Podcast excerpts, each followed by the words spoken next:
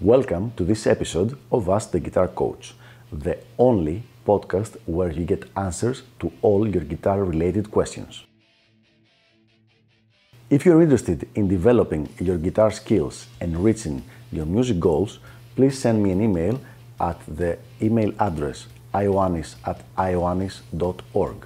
That is I O A N N I S at I O A N N I S org so that I can let you know about all the different packages of Elite Guitar Coaching and how you can get private coaching by me. Without further ado, let's go to our question for the day. Is learning new licks the best way to develop my playing? Oh, here's a really good question. However, the answer is not very clear cut because it depends. Let's see on what. First of all, think of licks as different words. So if you're learning a new language, licks would be the vocabulary that you would learn. Is the vocabulary important? Yes, it's extremely important. However, apart from vocabulary, you also need to have good grammar, like syntax, and also an ability to vocalize the sounds of the specific language. Which means that learning vocabulary is important, but it's not the only important thing. However, if you have learned the rules of grammar and you know how to pronounce and vocalize the specific language sounds, then learning vocabulary would be your best bet. So, what is the parallel with guitar? Well, the syntax, the grammar, has to do with the fingerboard knowledge and the theory of music. So if you're advanced on the theory of music and you have learned your different scale shapes and chord shapes, that's one thing to keep in mind and put on the corner and we'll get back to it in a couple of minutes. The ability to vocalize and the ability to pronounce properly has to do with the guitar technique. So the, the way the body moves on the instrument. So provided you have learned your guitar technique and your guitar playing is on a high level technically, and you also know your scales, your scale shapes and your chord shapes and your arpeggio shapes on the guitar, so your fingerboard knowledge is on point, then the best thing you would do to develop your playing, yes, it would be to learn licks.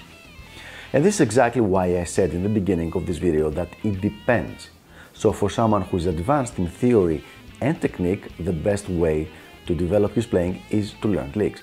But for someone who is not so advanced in technique and theory, and by theory I mean fingerboard knowledge for now, then learning licks is not necessarily the best way to develop his playing. It's still a good way, but not necessarily the best way. My problem with learning licks is that usually it's being done very haphazardly. So like the player will, will see a lick somewhere that he enjoys, he will learn it, and then there will be no common point of reference, so he will pretty much not even know where to use it.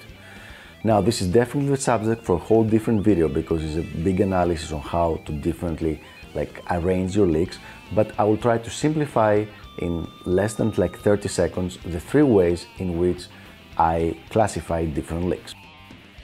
So, three ways to organize your licks when you learn them. Number one, depending on the position on the CAGED system.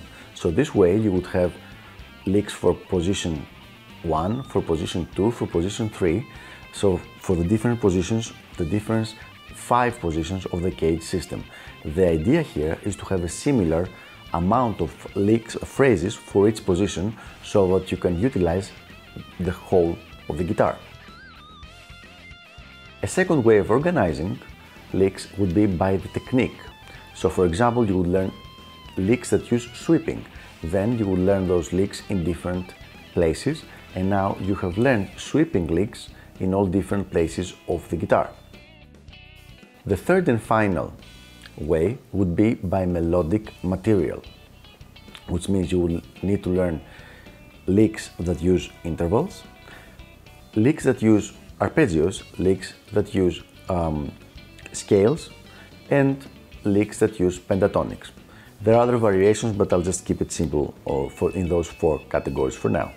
So once again, you learn those licks in different positions on the guitar and this way you have a much more organized approach to learning licks. So you can wake up in the morning, start your practicing and say, okay, I'm missing some harmonic minor licks above the 12th fret and then start working with a purpose instead of just haphazardly. So there you have it. Licks can be great and can really be the best way to develop your guitar playing provided you have your guitar technique and your guitar theory fingerboard knowledge on point. I hope this was a helpful video and I will see you on the next episode of Ask the Guitar Coach. Until then, keep those questions coming and have fun shredding. Bye bye.